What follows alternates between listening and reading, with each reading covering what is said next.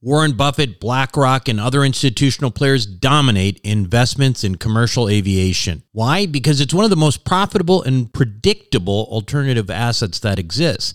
And it's not tied to other markets such as real estate and the stock market. Is it safe? Well, imagine triple net leases to the likes of American Airlines and British Airways. Income is contractual and guaranteed by some of the biggest named airlines in the world. That's why this kind of investment was never available to the ordinary accredited investor. That is until now. Visit accesswealthaviation.com and check it out for yourself. Invest in an institutional team with over 200 plus years of combined investment experience in the aviation sector. Conservative investing with double digit returns and tax advantages. That's accesswealthaviation.com. Accesswealthaviation.com. You are listening to the Wealth Formula Podcast with Buck Joffrey. Get ready to change your life. Hello, everyone. This is Buck Joffrey with the Wealth Formula Podcast. So, like most successful professionals who did what they were supposed to do, I was a, a kid who got good grades in school, uh, in high school, went to college, got good grades in college, and then tried to figure out what to do with my life. Um, but part of that decision was not really trying to figure out what I was going to do with my life, but rather sort of choosing from multiple choice of things that people along that path do. Was it to go to law school, to go to medical school? Was it to go to business school? To me, that's all there really was. And and frankly, for many of the high achieving out there, as you know, this is what we all thought. There really wasn't any other choice for us to truly consider. And it's it's ironic because I came from a family um, where my dad uh, was and continues to be uh, a true entrepreneur. His focus has been real estate for the last forty years or more uh, even though he was trained as an engineer. Uh, he came to this country in the late 60s, and as a professional, he was granted all the scholarships he needed to be here, etc. But when he got to the U.S., he noted that there was great opportunity out there. A lot of times that people who grow up in this country don't really see anymore. He noticed that there was really no bounds to what he could do and what he could accomplish in this country. And so he decided after some experimentation with real estate that that was the way for him to go. And so he's been doing that for 40 years and has lived what we would call the American dream. But nevertheless, it really didn't affect me because I was a child of privilege. My father always made a great living and I went to private school and really, I just thought about what every other kid in private school did, which was to go to school, get good grades, go to college, and get a good job. And that was um, almost self inflicted.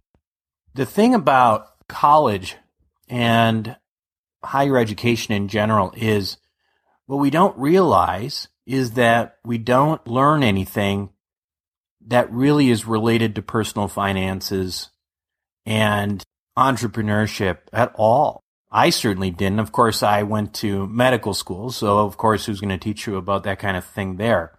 But even my friends who completed MBAs know very little about personal finances, investing, entrepreneurship, etc. They know how to be managers. They know how to be people who are employed by entrepreneurs, but they aren't necessarily people who would become entrepreneurs. And the reason for that is it's very difficult to teach that in school without having any real world experience because entrepreneurship and investing and all these things that we that I talk about on Wealth Formula are self-taught and they're also learned by taking chances, by essentially the school of hard knocks, as we would call it. And uh, very few people are willing to to do that. So my story was the classic professional story get good grades, go to college, professional school, Then I finished, then I went to residency. Of course, in medical school, you're not even done after that four years after college. And I started out in residency. I started out in, as a neurosurgeon. I switched to a head and neck surgeon and I ended up as a cosmetic surgery fellowship. Um, before you know it, I had seven years on top of my four years of college and four years of medical school. And I was about 33, 34 years old on the date of my graduation from residency. At that point, my chief year in residency in the city of San Francisco, I was making about $50,000 a year. Now, that's not very much, uh, especially if you're living in San Francisco. It's, it's uh, probably barely enough to, uh, qualify as, uh, above the poverty line in, in the city of San Francisco. Um, well, I finished my residency in July of 2008. The next day, I got married. So I got married, and my wife, uh, now of uh, eight years, uh, thought she was marrying an academic. She thought I was going to go on to become a chairman somewhere or do something like a lot of people who were in my position were, you know, get an academic position at a university hospital, etc. But something funny happened where on the day after our wedding, we left for our honeymoon and at the airport, I picked up a copy of Robert Kiyosaki's cash flow quadrant. And you have to understand, I had no idea what I just picked up. It would just sounded interesting to me. It sounded like something I had no idea about. And this idea of, uh, you know, financial education, etc. I, I, I didn't really know that there was that much to learn, but it completely blew my mind.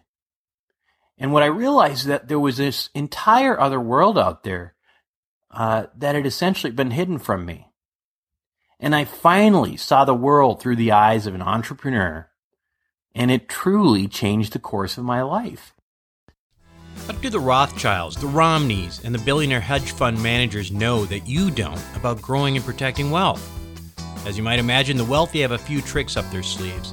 One strategy allows you to grow wealth tax free at a compounding rate with no volatility it protects your money from creditors and lawsuits, and it lets you invest the same money in two different places at the same time. How about that for amplifying wealth?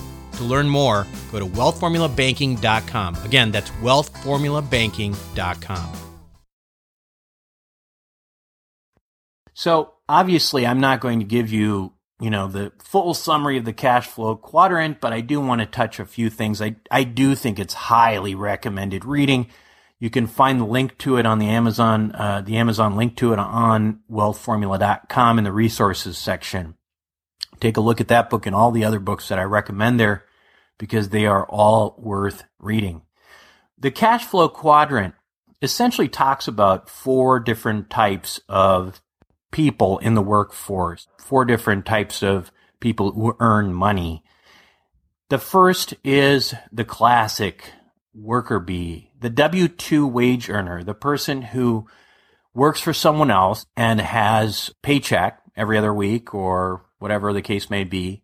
And when that paycheck comes, taxes are taken away from that check before you even see the money that you've earned. That is a W 2 wage earner that's what um, that's what most most of us at least started out as, and that's what I started out as. Certainly, in my residency, I was uh, uh, working very very long hours and worked on a salary for what essentially equated to probably less than minimum wage, and then.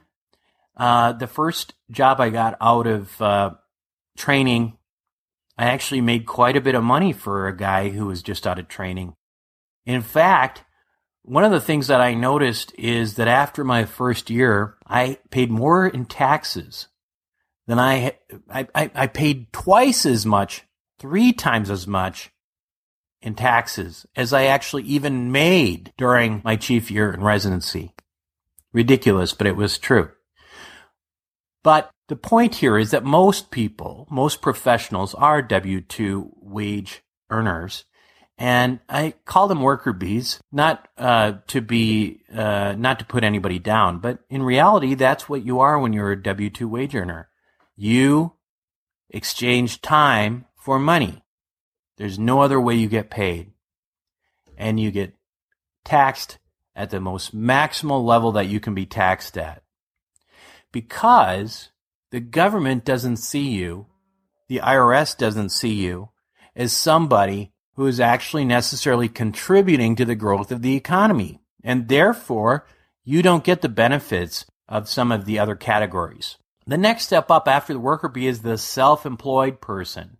So the self employed person might call themselves a business owner, but in reality, they're not really a business owner. They're a person who owns a job because you know what I'm talking about. The person who has a practice, you might have a law practice, medical practice, whatever it is.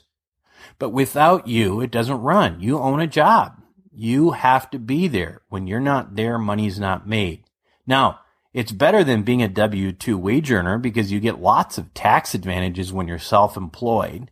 For example, you get taxed after you have all of your expenses are completed. So you don't get a paycheck and automatically see that that money's already been removed. You get to look at your profits and then deduct what are expenses and part of those expenses might be something called depreciation of various uh, equipment, etc., that you may have. And that equipment being depreciated over time creates an invisible expense that the government understands and wants you to have because it helps to grow the economy and you get to save that money. So being self-employed has a lot of tax advantages. The problem is you're still exchanging time for money. The next step is the business owner. Now, a true business owner is where, of course, you own a business, but you're no longer relied on in order for that business to run. So you essentially own an asset and the asset puts money in your pocket, but it does not require your time. So that is truly a business owner. So you could go on vacation for a month, two months, whatever, and the business will be fine. So a true business owner is a little rare to find amongst uh, us professionals, but it exists. And you certainly could work towards creating that opportunity for yourself if you're currently self employed. The final category that Robert Kiyosaki talks about is the investor.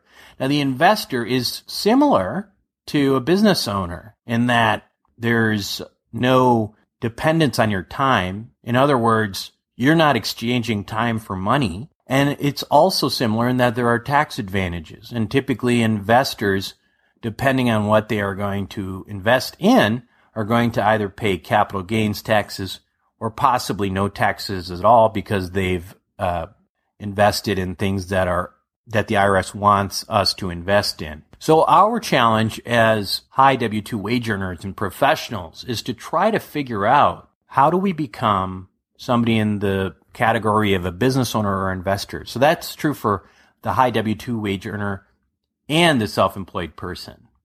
Well, if you're self-employed, you can work toward making your business decreasingly dependent on you. And what that means is, say you're currently a physician and you are Dr. Smith. And Dr. Smith, uh, and right now your office is called Dr. Smith's medical office. Well, you, you got to fix that. You got to be, you got to have a brand, right? You got to change your name so it's not dependent on one person. And then you got to hire other people. And then you got to slowly phase it out until it's not requiring you personally to work there anymore. In fact, I know that you can do this because I did this myself in one of my practices and um, had essentially converted uh, a self-employment situation into a business owner, uh, someone who owned an asset. Now, the other thing about turning your business into something that's not reliant upon you is that you're actually turning your business into something that somebody else might actually want to buy. So if you have a practice, Dr. Smith, and you're about to retire, no one's going to pay you very much money for that. They're going to give you pennies on the dollar for your practice. Whether you're a lawyer or a doctor, doesn't really matter. No one's going to pay you that much money for that. But if you can prove that your business can make money without you, and that somebody can buy that business and basically have those lawyers around and, you know, whoever around, you know, if you're a small business owner, uh, that it doesn't require you anymore. Well, now you're going to have buyers. And when you have buyers for a business, they're going to buy your business for a multiple of your earnings, not pennies on the dollar. In fact, it's going to be some multiple of your profits per year. Now that's a huge difference. Well, so for a high W-2 wage earner, that's not quite as easy because now you're starting from a position where you're completely dependent on your employer. You don't have the self-employed opportunity. So what do you do then? Well, the easiest thing might simply to be start putting some of those profits that you make, some of that cash that you make from your high W-2 wage earning job into cash flowing investments and gradually grow yourself as an investor. I should point out that it is definitely preferable that those invest investments be of a tax beneficial category. And that would be, for example, in real estate or in energy such as oil and gas. We can talk about that another time. But the other thing that you could do if you're a high W-2 wage earner is you can actually buy a business. Well, wait, wait. Sounds crazy, right? I'm not going to go buy a business. How can I buy a business if I am a, uh, if I've got a full-time job? Well, here you go. Here's the answer. So I own, um, three apartment buildings. Um, every one of those property buildings has a property manager and I never go there. In fact, in, in, in those buildings, I haven't been to those properties since I purchased them. Now, some people may say I'm crazy, but that's the way you're kind of supposed to do it. You're not supposed to buy a property and then run it yourself. You just, you know, you're just, again, that's a self-employment thing. You're trying to create, buy assets, create businesses, buy assets. So why do I call owning an apartment building a business? Well, what is a business? A business, you have you know, you have revenue coming in, you have expenses, and you have profit. And the other thing is, if you look at these buildings, some of them are 85, 100 years old, especially in the Chicago area where I live. Show me a business that has been cash flowing for a 100 years. Well, most of them you're going to find are apartment buildings. You're not going to find too many businesses outside of that. But the reason, the other reason I call it a business is effectively you have all of the advantages of being a business owner by simply purchasing real estate, which is not that hard to learn. We'll talk about that more in other episodes, and I I think you'll see that it's an ongoing um, it's an ongoing theme for me. And again, I'm talking about not being the guy who buys a house and rehabs it and flips it. That's a lot of hard work. I'm talking about buying a building, putting a property manager in there and collecting money every month without, you know, without doing anything like, you know, toilets, termites, uh, whatever they say about real estate, which I've never experienced because I'm not ca- capable of those kinds of things. But at the end of the day, the key to all of this is that you look at yourself and where you are and you understand that you want to make a change and do something about it. You, right now, if you only work by exchanging your time for money, you got to really think about that because you're going to cap out A and B, you're working for somebody else who could fire you any day and you won't be able to do anything about it. The curse of the successful professional is in part that we can't we have a lot more difficulty with this kind of quote unquote risk taking than those of us who didn't do as well in school. And the reason for that is we had success in high school, we had success in college, and we had success in professional school, and we got nothing but accolades from our teachers. And all of a sudden, entrepreneurship or investing, etc. It's about taking risks, and we're not good at taking risks. We're good at doing what everybody tells us to do and we do it well. Well, that's not what this is. This is about, you know, educating yourself and learning by, you know, taking some chances. So the analogy I like to give here is that, uh, that of taking a standardized test. So I got really good over the years at taking standardized tests. And the way that I did this is by looking at some of my peers who were doing really well. And what what they were doing is almost even before they started reading the material, they would take a bunch of practice tests and they would they would learn by seeing what they got wrong and they would read the answers. And they would just keep doing that until they got everything almost right. So it sounds crazy, but it is a it is it, it is indeed a trial by fire sometimes. But the good thing is that you're in a position if you're listening to this podcast and if you're listening to other podcasts and reading books, etc., to shorten that learning curve by learning from people who've already done it before. That's a great uh, that's a great advantage for you.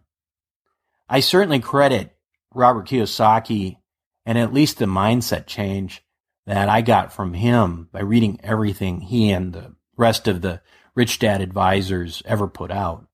I am forever indebted. And I, I want to point out, I, I, don't get paid anything or I, I don't know Robert Kiyosaki. I just really believe that more people right now in the professional world ought to be reading that stuff and trying to figure out how you can implement it into your own life. The other thing is that you really, at the end of the day, just have to figure out how you're going to take action. And really that starts with education as we talked about. And in my opinion, I think a good place to start would be to go to my resources page on wealthformula.com and read all those books. I didn't put all the ones I've read on there. There's only like four or five books that I think are particularly important. And I would start out with the cash flow quadrant. For professionals, W-2 wage earners, etc., that is going to be the most that's going to hit home with you more than anything else. And I think it's really important to do that. Look at the other resources I have on the blog as, as well. And then get a handle of where you are in life and if are if you're really at where you want to be. And if you're not, you've got to take action. You cannot be scared to fail. I cannot tell you enough times that people constantly limit themselves. People of, who are successful professionals constantly limit themselves because they're afraid of failure. They're not used to failure and they don't want to see it for the first time trying to do some business venture. Self storage is a necessary evil. It's where you keep your stuff and forget about it. No wonder this stuff is so profitable and recession resistant.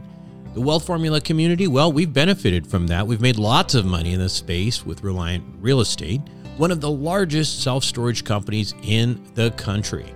With an average investor internal rate of return of almost 34%, with hold times just over three and a half years, these guys know what the meaning of velocity of money is.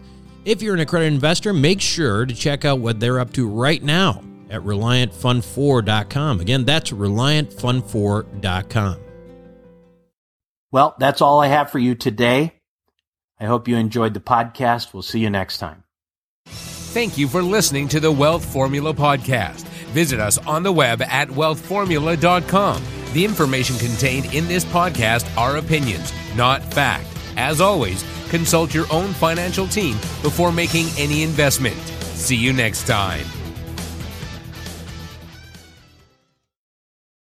Buck Joffrey here from Sapio with Buck Joffrey. Aging might become reversible over the next 10 to 20 years. It's already being done in lab animals, so it's just a matter of time. Our challenge? To be healthy enough for when that time comes. As a former scientist and surgeon myself, my goal is to figure out how to do that and to share it with you. I wrote a book called Living Longer for Busy People that you can download for free at sapiopodcast.com. You'll be amazed at just how a few daily adjustments can add years of a healthy life for you. Again, download it for free, sapiopodcast.com.